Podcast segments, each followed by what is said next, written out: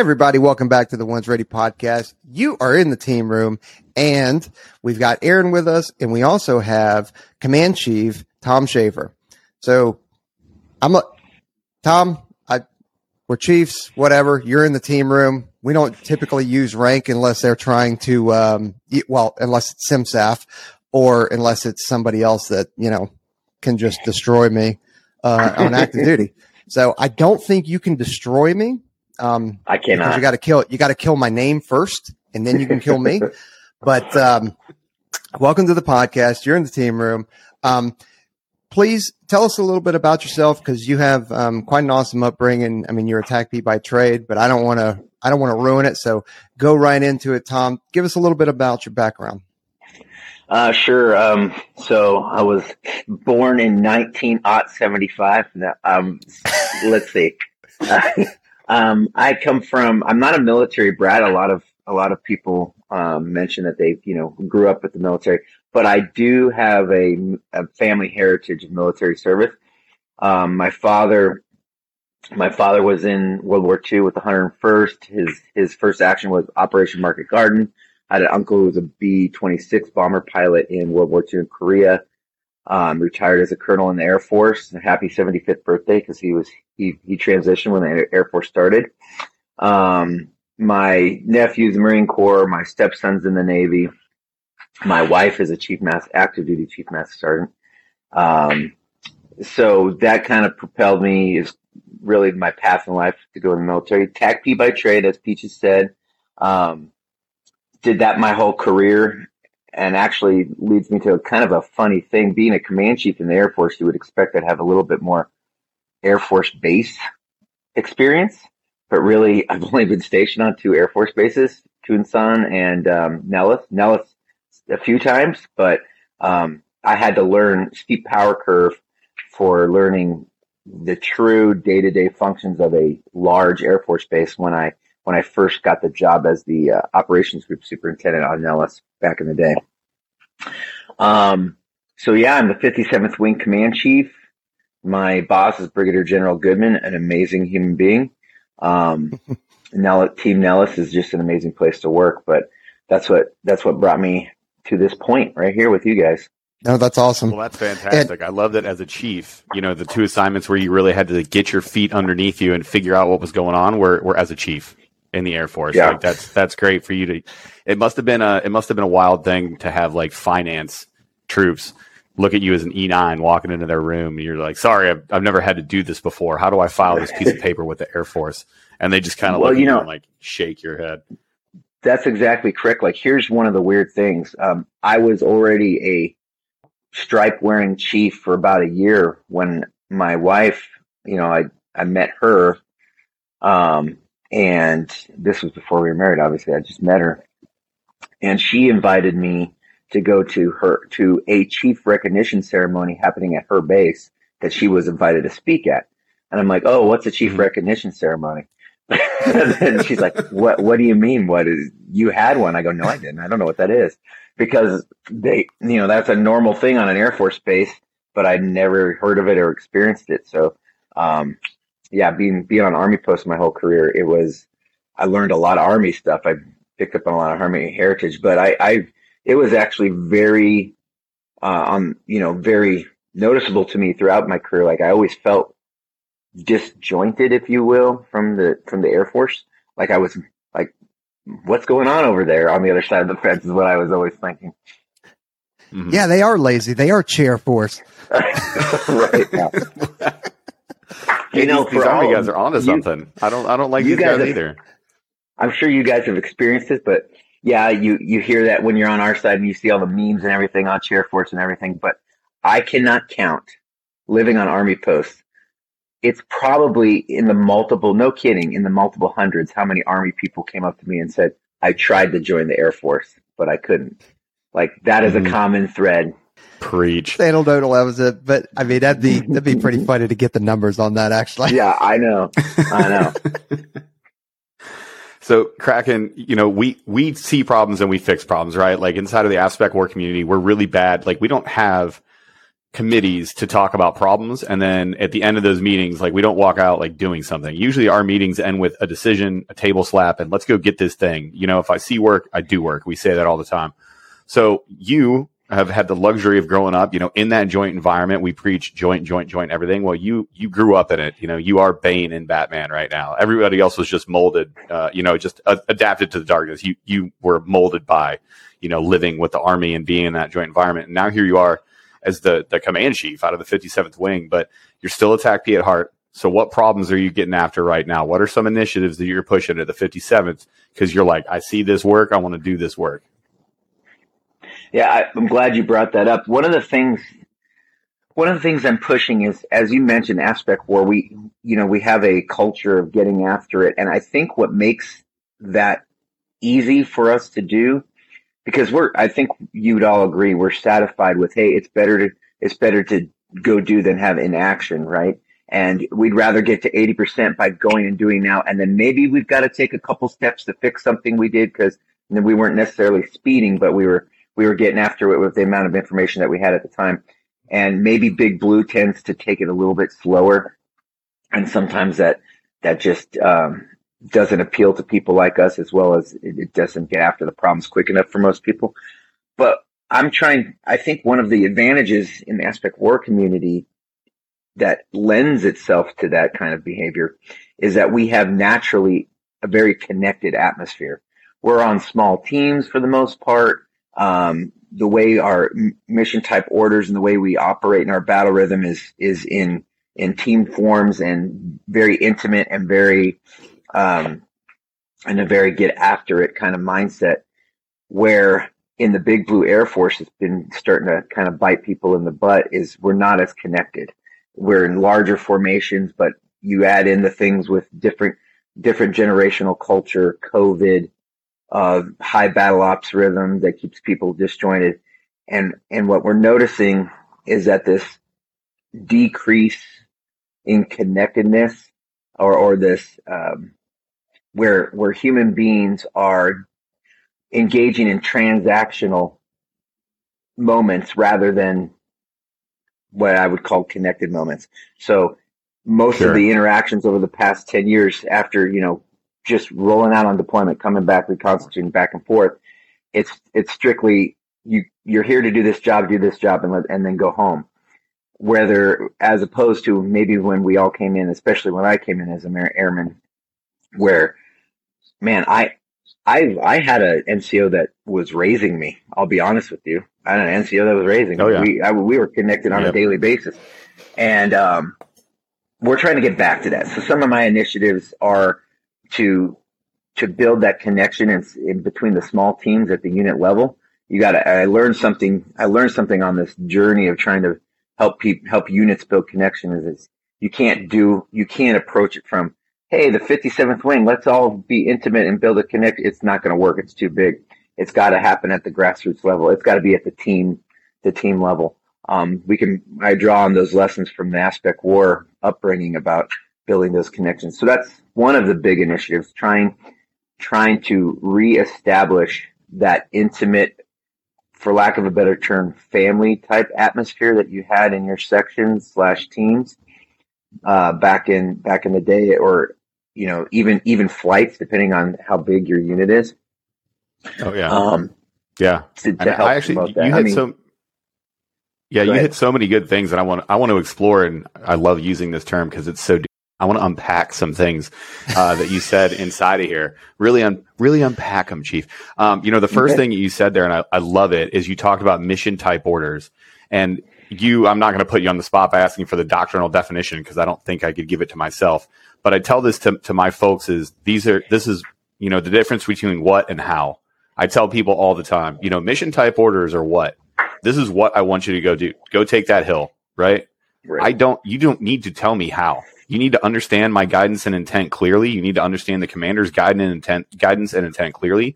And then you just go execute. It's that decentralized control. But when you get big, like you're saying, when you get really, really big, you kind of forget the flight is the action arm. That is the direct action arm of the United States Air Force at the lowest level. The squadron and the flight are the places where you have the most control, because it's not so big. Even 200 people is still really big. So, and the other thing that I'm going to kind of like, I want to prime here is just because you have access now, like we have access to everybody all the time. I got 4 apps. You know, we were just talking about it before you got on. You got 2 phones and 40 apps and 10 email accounts that anybody, anytime can reach out. But that doesn't make you connected. That makes somebody have access to you.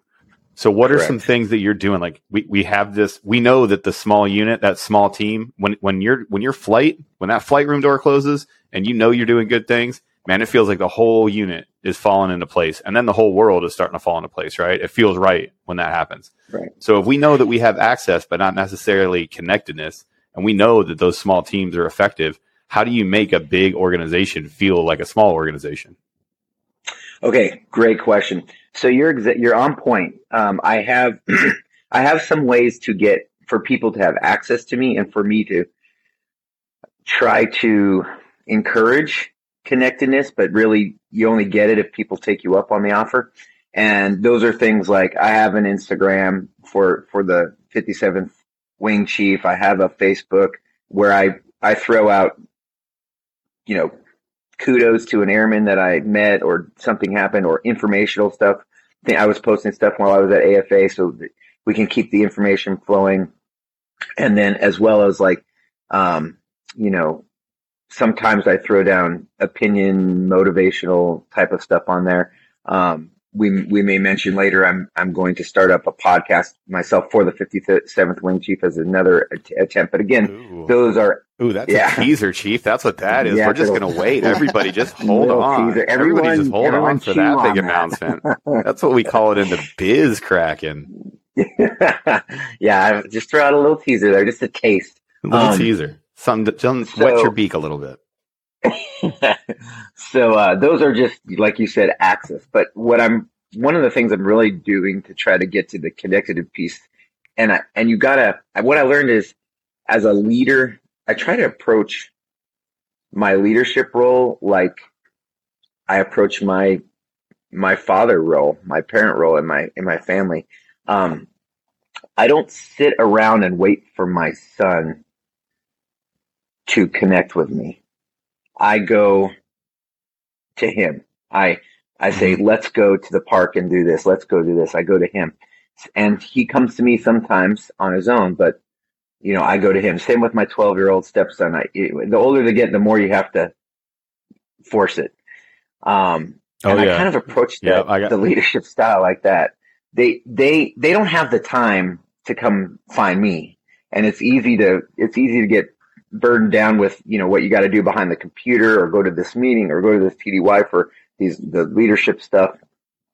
But what I've been doing is I'll get I have a little golf cart and I ride that out to the flight line a lot in our wing then. Oh no. Oh, did he hit? We're just going to, you know what? We're going to keep going like nothing's wrong. This is totally fine, Peaches. This is totally fine. Things are fine. Things are fine. This is totally fine. Because you know what I would do normally? Like if something bad happened on a mission like this, I would take a knee, I'd face out, and I'd hydrate, and I'd pull some security. What would you hydrate with? I'd hydrate with Hoist, obviously, because they make the little packets that go right into whatever it is that I'm drinking, typically some clean, clear, fresh water. No big deal. I'm a bit of a water snob.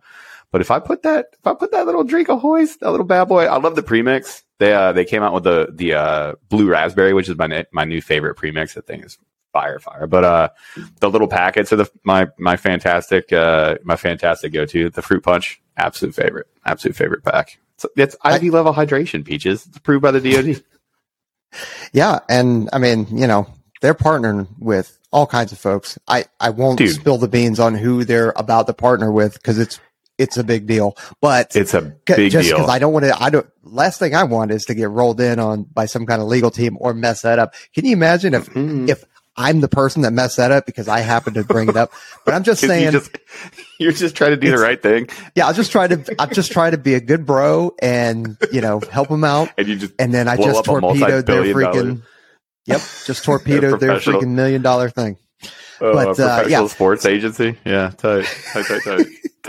Sorry, guys. Hey, we really like your product. I will continue to buy from you every single month because I always do. But also, sorry about that deal.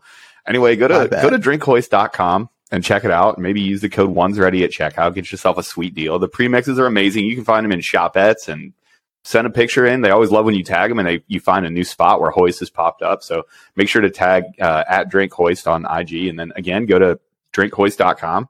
Check out whatever it is that you want to do. Again, I love the powders. I love those little packets. I can just throw in my kit in my pocket anywhere, and then I have Hoist on the road.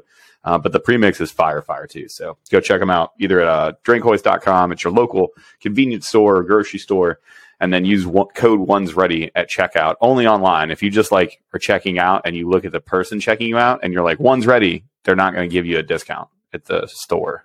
It's only. You got to make sure you do it like they do in A&S though. One's Ready. One's ready. You know, yeah, exactly. That's what you... Yeah. One's ready. Actually, you know what? Let's start a trend.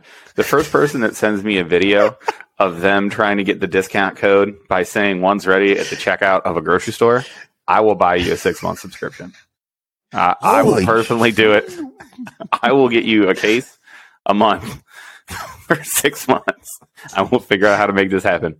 If you try to solid, get in... And if you somehow get a discount code, and I'm not talking about your card, right? Like if you already have a card at the place, that doesn't count. If she gives you some sort of like extra, like 10% off of that, you're in. I got it. And it's got to be solid. Matching. You got to sound off. I mean, it's full extension. One's already price matching on the discount. Well, it was a good talk with Chief. You know, I hope he's okay. You guys obviously didn't take a tactical nuke out there because you're still there. Yeah. I don't know. So it could be two things, I guess. Maybe like a phone call overrided. Mm-hmm. Oh no. His phone, he just hit me up. His phone overheated. I mean, it's Vegas. Oh, you hate to see it. Is outside. It is Vegas. But, we can spend the time right now talking about that span of control and span of influence thing that Chief is talking about. That's a tough thing for any leader. And, you know, the A&S candidates are thrown right into that right away, right? So span of control goes like this, span of influence, span of control. They figured out that about 12 people, by the way, there's a bunch of studies that looked, about 12 people is about as many people as you can actually influence, right? You can control a lot more. You can control up to 200 people, you know, 150 to 200 people is what they found. So why are squadrons 200 people, 150 to 200 people? Because that's about as much as a human with an appropriate staff can actually like control and point in one direction. But inside of that organization, you can really only influence 6 to 12 people, right? You can really only leave your mark on 6 to 12 people. So if you think about the way that we task organize flights and sections, they're really in between, you know, those small platoons, really 9 to 16 people is what a platoon is. So when you start talking about flights that are, you know, 25, 30 people big, that's just about right for a command team and then subordinate senior NCOs in there. And it becomes a challenge. The higher up you get, you have to figure out who it is you can influence that also has influence over their areas that you can actually like make things as clean as possible. It's a challenge that we fight every day and lose every day. I don't know what kind of experience you have with it, but it's tough. It's tough as organizations get bigger. Yeah, and I'm sure there's science behind it. I would almost like, at least from my point of view, I think those numbers are accurate and they make sense. But I think it's part of it is just strictly based on time, like the amount of time that it takes to, you know, engage with all these people. And I'm not talking about staff meetings. I mean, yeah, bear with me, there can be some good stuff that comes out of staff meetings, right? Mm-hmm. But I think they've got to be few and far between, and they've got to be regular and all that kind of stuff. But like, it's about time. So at the Weapon School, we've got 9 different locations. You know, we've got our locations on Nellis, but then we have, you know, tons of units on Nellis. And then, you know, we've got people in Spokane, JBLM, mm-hmm. Whiteman, Barksdale, you know, Dias, all over. Right. And it takes time to book a flight, or not just book a flight, but what I mean, it takes time to book out. Hey, we need at least 3 days because I got to fly out there. I got to engage and then I got to come back, you know? So Kraken, and then Command Chief, welcome back. We're just talking about the span of control and the kind of span of control and span of influence of numbers and how being able to do that on a flight level or a squadron level, how that kind of would then translate to kind of your position as a command chief of the 57th Wing. Right. And I, I don't know how many people the wing has. I want to say it's like 3,500 or something like that. It has 3,700 active duty, but when you tie in like all the total force, it starts reaching about 5,000. 5,000 people. Yeah, that is huge, and that's spread across, of course, you know, all the GSCs with the Weapon School, and then there's a few other GSCs on top of that, so it kind of spans the entire country.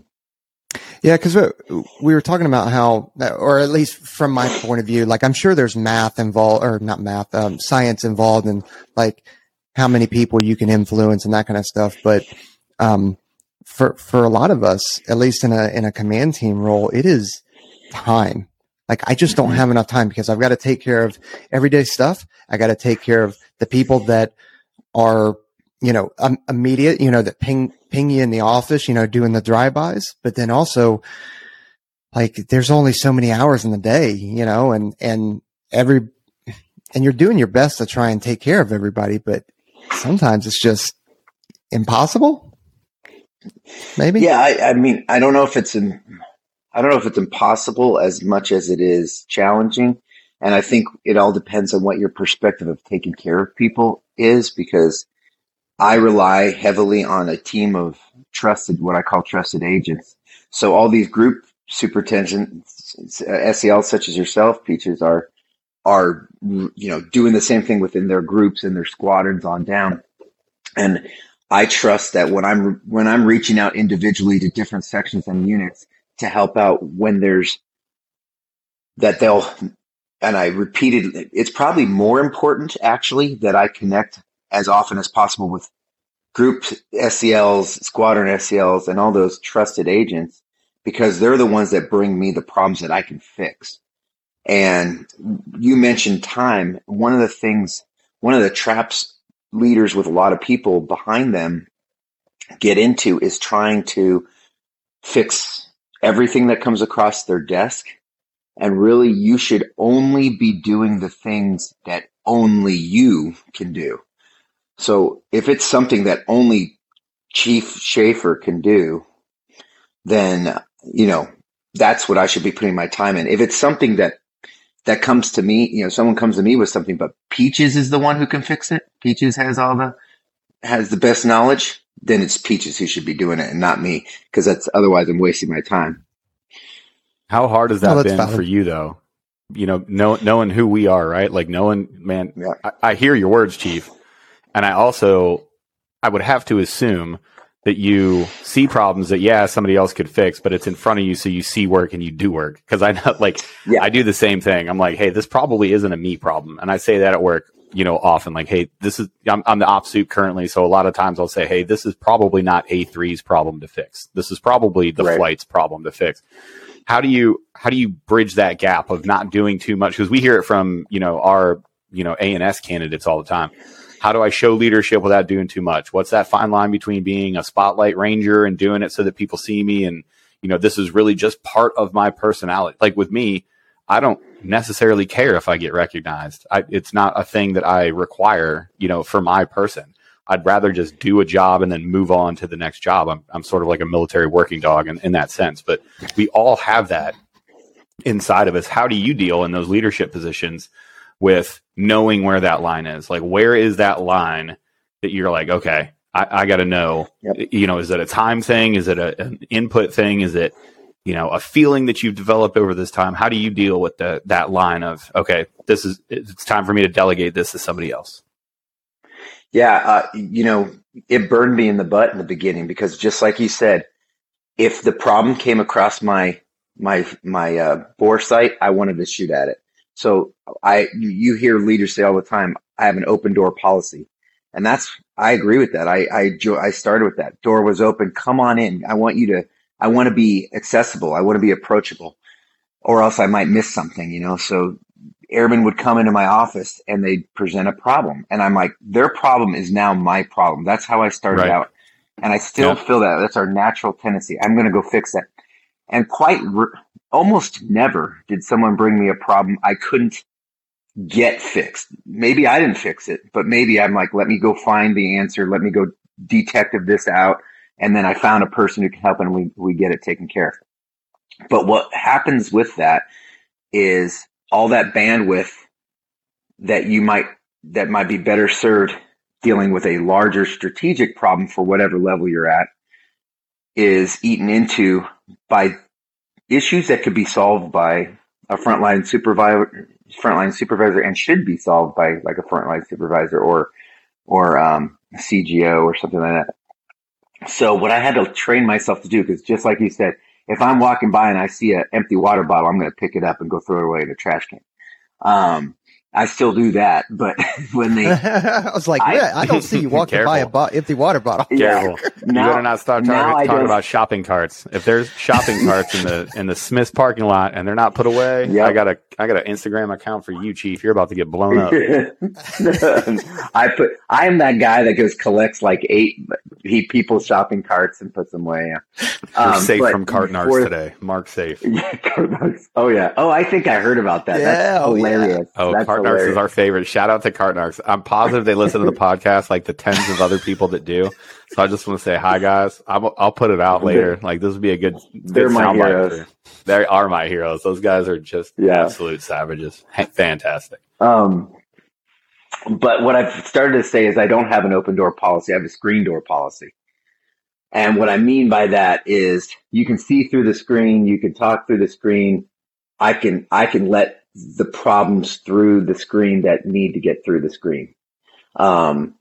So I had to train myself on this is what I call is let's get to yes. You might come into my door with your problem and I will go, I will find a pathway for your problem. It might be me fixing it. It might be me getting with the wing staff to fix it. Or it might be me getting with Peaches or you to tell you about the problem so you can go get it fixed.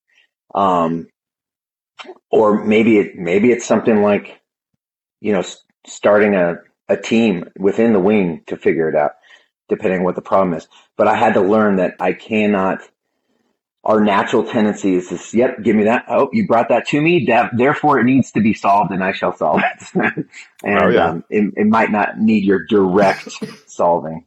You also might not be the best one to solve it. No, that's often the case with me. Like that, and boy,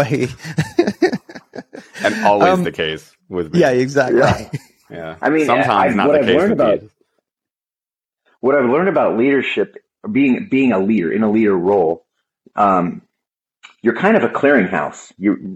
That's kind of how I look at it. You're a clearinghouse for problems. You want to be accessible so people will bring them to you, but then you're the clearinghouse. You're like, oh, let's bin these problems where they can get fixed. And then it's on you, of course, to keep the fire lit under the appropriate fire lit under them. Yeah. Well, talking about keeping that, you know, fire lit and binning, I know I'm going to mess up the saying, but I'm pretty sure it goes, as the 57th wing goes, as does the Air Force. If I didn't mess that up. As goes Nellis, so goes the Air Force. Okay, there we go. All right, close. Yeah. I knew I was going to mess it up. Man, I had one shot. Great. I got spaghetti on my sweater. So if you had one shot, would you let it slip? I think you would, PJ. I did let it slip.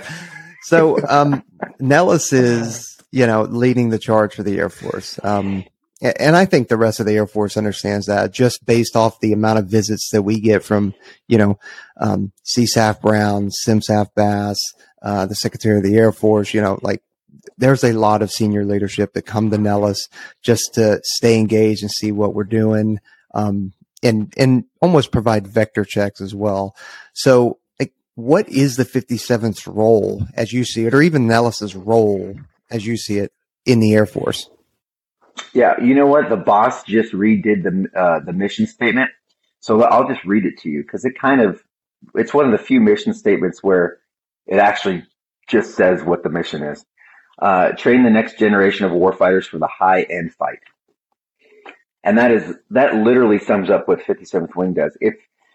If you can conceive of the advanced level training for whatever the thing in the Air Force is, that it happens at Nellis within the 57th Wing. And then, of course, Nellis is a much larger beast because it consists of so many entities like the Air Base Wing, which runs the base, the daily, you know, logistical running of the base, which is enormous and immense. 99th Air Base Wing does all that.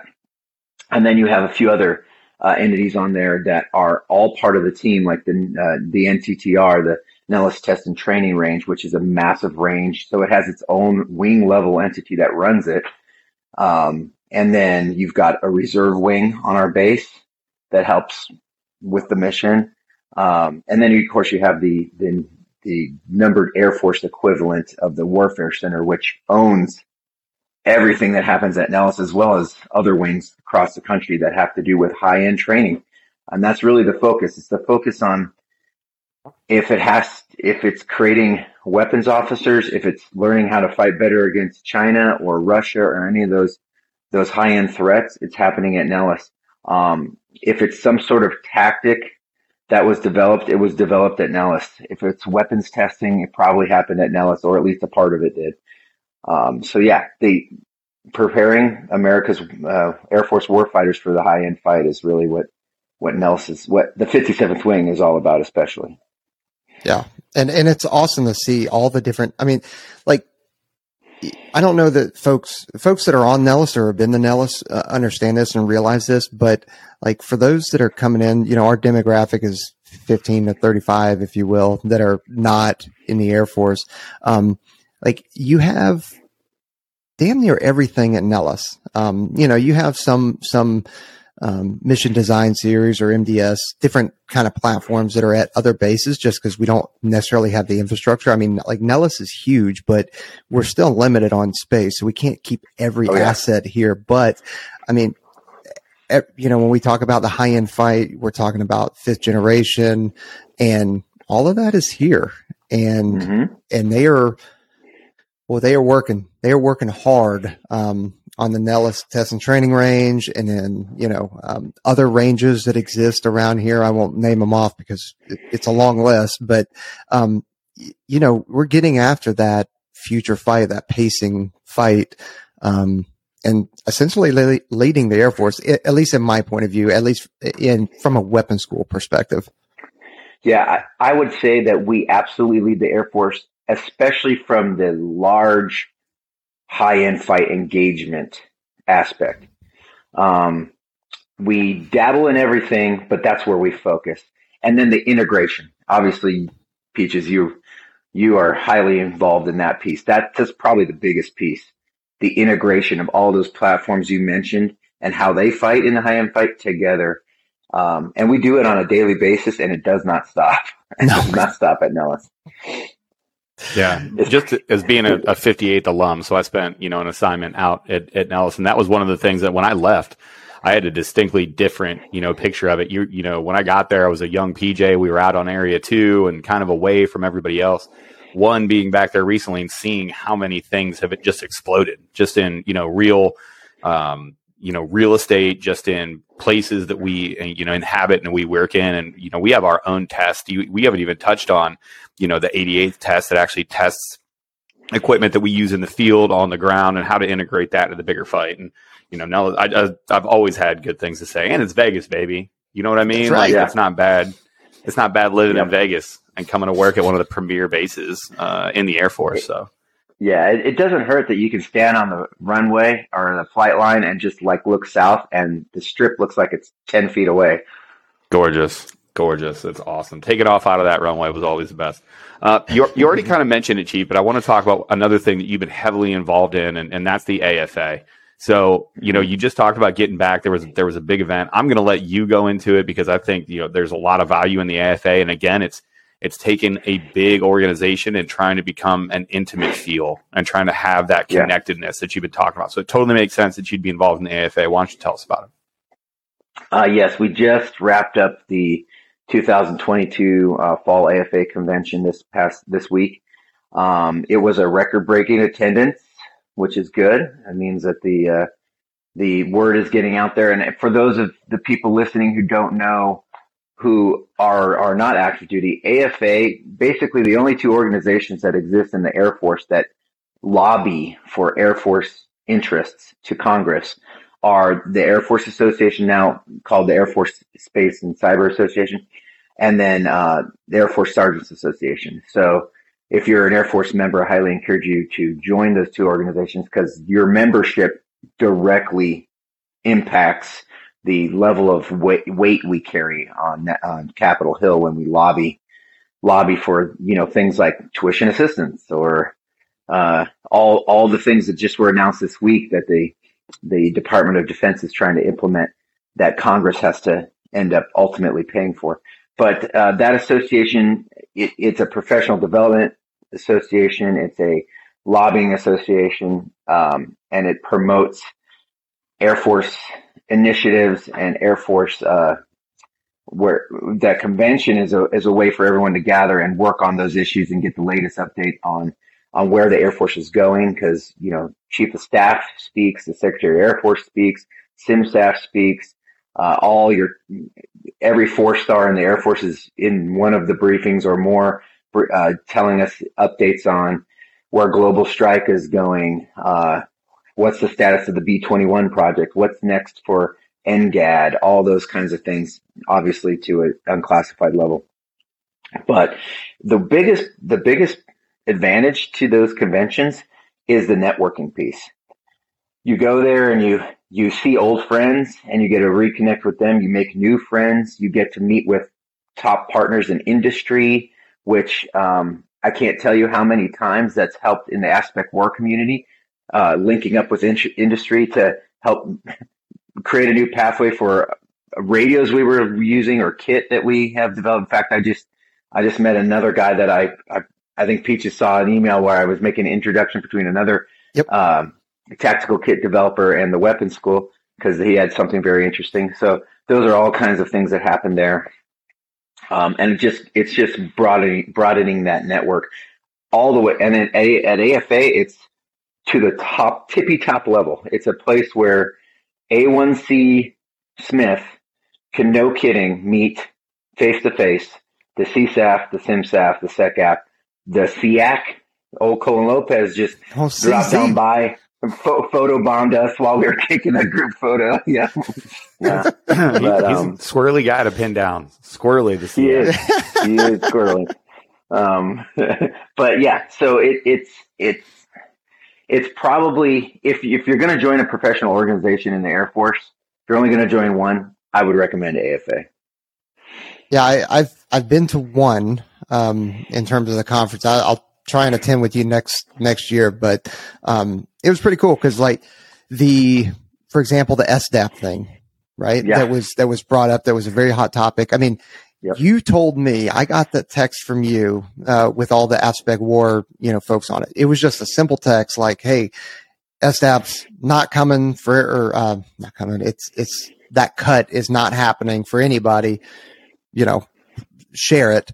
And I mean, that level of communication was fantastic. And then, you know, a couple hours later is when I see the news article that SECAF announced that AFA and that kind of stuff. But what I found very interesting is the being there. And you're right. You see, you've got A1Cs all the way up to four-star generals and stuff like that. But like everybody's there to receive a message, you know, to mingle, network, and receive a message and be able to talk to senior leaders and those senior leaders being able to talk to some of the junior enlisted airmen and kind of carry a message forward and see, you know, almost get their finger on the pulse of what's actually going on to some degree, because how much are you really going to be able to do that at a conference as opposed to visiting a unit? But, I mean, I enjoyed it when I went, and I'm looking forward to going again. Yeah, you're right. It's a great place to get touch points. You're not going to get deep in the weeds. You got 3 days. There's 1,000 people there. You know, I think the attendance was, I don't know, it was through the roof. It was elbow to elbow. But in fact, there was somebody who saw a post I made and said, "Hey, I'm here too. We need to find each other." We never found each other. Like, yeah, we tried and we never found each other because you could get lost in the. But that was, so that's a good point. Like, it was an ALO, an F-15 Strike Eagle pilot that was my ALO 17 years ago in Fort Drum, New York. Jeez. That saw me, found me on, you know, or didn't see me, saw me a post in Facebook, reached out to me through LinkedIn, and who I hadn't talked to forever. And you know, because we weren't even linked on LinkedIn, but did the request, and I'm here, I'm there. And, you know, it's been 17 years. We caught up over LinkedIn, but we never could meet up at the conference. But yeah, that's the kind of stuff you can run into. Our first sergeant from when we were, you know, students at the weapon school, or somebody who was an ALO and a captain back in, you know, 17 years ago, now is a colonel and a wing commander. As they're bringing up some of these initiatives, was agile combat employment brought up at all? It absolutely was. There was actually an entire brief. There was actually a very good brief there was a brief on agile combat employment, and then there was another one on multi-capable airmen. The multi-capable airmen one was kind of run by the MAGCOM command chiefs and their perspective, especially the PACAF MAGCOM command chief giving, and also the USAF, because they were giving the lessons on basically in the Ukraine, how the Ukrainians are basically doing what we are talking about with agile combat employment on a small scale, and multi-capable airmen, because PACAF is really focused on multi-capable airmen and agile combat employment. So they gave us a good brief. The doctrine's out. There's a DAF man out there with the doctrine of agile combat employment. I actually, one of my goals is to try to digest that into chunks to give out to the airmen to get the salient points that they would care about out of that. So that's something on my to-do list. But basically, it seems like we're on track with ramping up lead wing and all that kind of stuff for agile combat employment and the doctrine behind multi-capable airmen. And what is also becoming apparent is like China's worried about it. They're, in fact, they're trying their own version. They're trying to come up with their own version of it. And as you would expect, it's not going so well, and it probably won't go so well. And that's because of the way they're structured. We talked about mission type orders. Where we give, you know, the commander gives mission type orders, but we're trained and empowered to go do. So when in the absence of any other guidance, we continue with mission. Right. In the absence of any other guidance. Yeah, exactly. And that was, you know, I love hearing the words of history ring through your mouth. There were a bunch of quotes that we took out of World War II is, you know, Americans do so well without a plan, because it seems like they don't have any plans going in. There's no way to predict what they do. But, you know, that flexibility, you know, in the absence of orders, we attack. In the absence of orders, we look around and we go, hey, this place sucks. I want to go over to that place. Like, we're going to go do this. You don't call back home. You don't wait for orders. You know, an E-5 makes that call in the Air Force. And I know that there. Go ahead, Chief. None of our adversaries have that advantage where they empower their enlisted corps to perform like that. And and just like you said, we're empowered to do that. So there, when you don't do that, you get what you see in the Ukraine. You get convoys 100%. That stop on the road and they're just waiting. You get 16 general officers killed in combat because they have to go to the front lines to make anything happen, because nobody can do anything. Yeah. So 100%. The people that look at Russia and Ukraine and say it's a logistics problem don't understand tactics at all. Like that, that is what that is. That's an NCO problem is what they got. They don't have a logistics problem. They got an NCO problem, and they still, you know, could never. And I know there's a joke somewhere in here about, you know, the Chinese trying to copy what we're doing, but it's not as good. Like the Chinese knock. I don't know how close I am to getting canceled. But what I don't want to do is I don't want to foul. Yeah, we're going to work on it. Tell you what, we're going to use our canceled episode to talk about something that you've got working, which is you were talking earlier about coming up with your own podcast to get this stuff out there. And we know, I'm going to put this plug out here right now. Policy travels at the speed of social media. If you are not releasing things on social media to get ahead of it, I think we've learned that lesson over the last 2 years. I think we've seen enough times where senior leaders are like, well, I was waiting on this. Well, a lie travels around the world 2 times before the truth gets out the gate. And we need to be on podcasts and getting that stuff out. So what's up with that, Chief? Well, are you trying to get in this podcast game? You trying to be a competitor, or what's up? Let me just ask directly. I wouldn't say I try to be a competitor. I think I'll be starting up a podcast for the 57th Wing that will, the goal is that it sustains beyond my term as the wing chief. And the idea, I've decided on calling it On Target with the Bullseye Chief, since Bullseye, Target. Great branding.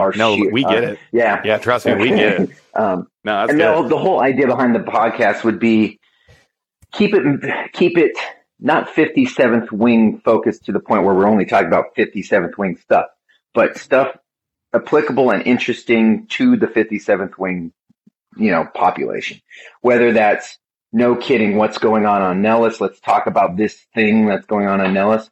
Let's talk about airmen's life in the dorms on Nellis, but also what's going on in the Air Force, what's going on with leadership. That's what, similar to what you guys are doing. And that's the goal, is to maybe a little bit of passing information, because I also pass information through a lot of other venues, but more of a way to connect and get people to get other people's perspectives and maybe get them, prod them to ask questions and think about things. Oh, and so you got the On Target. Actually, let me make sure I got that right. On Target with the Bullseye Chief. That's still going to be the podcast. What's your Instagram right now? My Instagram is not going to change as well. No, it says 57th Wing Chief, and in parentheses it says Bullseye Chief. Same for the Facebook. Cool. All right. Yep. And I was just checking it out just so I could make sure that it that I had the name right in case I needed to read it off. But yeah, you're already posting, you're already getting there, and the follower count is raising up. So we'll do what we can to help with that. I had mentioned earlier about the demographic that we have, and I'm going to kick it over to you because for shooter's choice on this one, whether it would be advice, because we try and wrap these things up with like, hey, what's your advice to people coming in? But due to your unique position and where you're at, maybe you're actually talking to the force. So do you want to kind of give advice to people that are looking to join, or advice to airmen and NCOs that are already in, or hell, why not both? Shooter's choice on this one. Yeah. Maybe less of advice and more of a perspective. I remember being a young airman coming in. I was very focused on my singular purpose and my almost narcissistic pathway in life. I had it figured out, and I had no doubts in my mind. I wanted to go do this, and that's what I did. And I never looked back. But what I didn't do, I did not have a wide aperture. I had a very narrow aperture. I could have benefited from a lot of perspective. Maybe there would have been less frustration in my life. So I guess one of the things I try to do, and I would offer to those who might be thinking about coming in who haven't joined yet, and those who have recently joined, this is coming from the opinion of someone who has 25 years in, there is nothing more important or impactful that you can do with your life than serve in the United States military. That might sound like an extremely biased opinion, and it is a little bit. But here's what I offer when it comes to that. Nowhere can you directly contribute to the changing of a course of history of a nation, or the protecting of this experiment that we have called democracy, which the U.S. leads. I mean, We were the first country to swear an oath of allegiance to a document that offered us freedom and our rights to every person in this country equally. The paper always did that. The country didn't necessarily do that in the beginning, and it's taken growth and time to bring that to fruition. It will always be a work in process, but the paper, the document, it always did that. We don't swear, we don't raise our hand and give an oath to a human, like a dictatorship does. We don't vote in an election that's actually a fraud and keep somebody in power for 2 decades, like Russia. We don't swear an oath to a monarchy or even a government. We swear an oath to that document that was drawn up. And we're the first ones, this country was the first ones to do that. When you think about what you can, as a high school graduate 18 years old, contribute to and impact in the world, very, very few opportunities offer that outside the military. So when you're thinking about getting out, those are all good decisions. You know, maybe you put your time in and you've got other opportunities. You got to think about stuff for your family or other interests you have. Completely, totally valid. But if you're on the fence with it, or you're on the fence with joining, I give you my word that it's not a wasted life in the military. You will not look back, even if you had a terrible time, if it was really, really hard and you didn't like it, and it was a lot of sacrifice, which all of those things will happen. You can turn around and look back and know that even if you got one jet in the air, even if you got one airman to finish training, that one airman could be the next SimSAF, CSAF, ace pilot, whatever. You have made an impact bigger than you ever could almost anywhere else, in my opinion. No, I agree. I mean, you know, kudos to the folks that have, you know, joined and separated. And I support the hell out of those folks. And I would do, like, for those, you know, we've got a friend of Aaron and I, he is a major and he's separating. He's a special tactics officer and he's just a phenomenal human being. And like, just being a friend, I will do anything I possibly could to help him out. And oh, yeah. Hey, thanks for doing for what the you're rest doing. Of like, too. Yeah, oh, yeah, exactly. Like, yeah. And it's not conditional. No, right. And it's not like you have to be in to get my support. Like, that's not how it is at all. Thanks for serving. Really appreciate it. You've done some amazing things. Like, hey, best of luck. Same if you've done 30 years, like, right on. But the ability to travel, the quality of people that you meet, the experiences that you get to have, both good and bad, right? Mm-hmm. Sometimes the bad ones are more important because they will actually bring you closer together, especially when we start talking about that transactional kind of communications and transactional relationships. Like, a lot of times I think that is why, you know, all three of us, you know, have this Aspect War background, mm-hmm. that have, all three of us have been through some very difficult times in training, whether it's, you know, NDOC, the TACP pipeline, A&S, like, whatever, or even combat.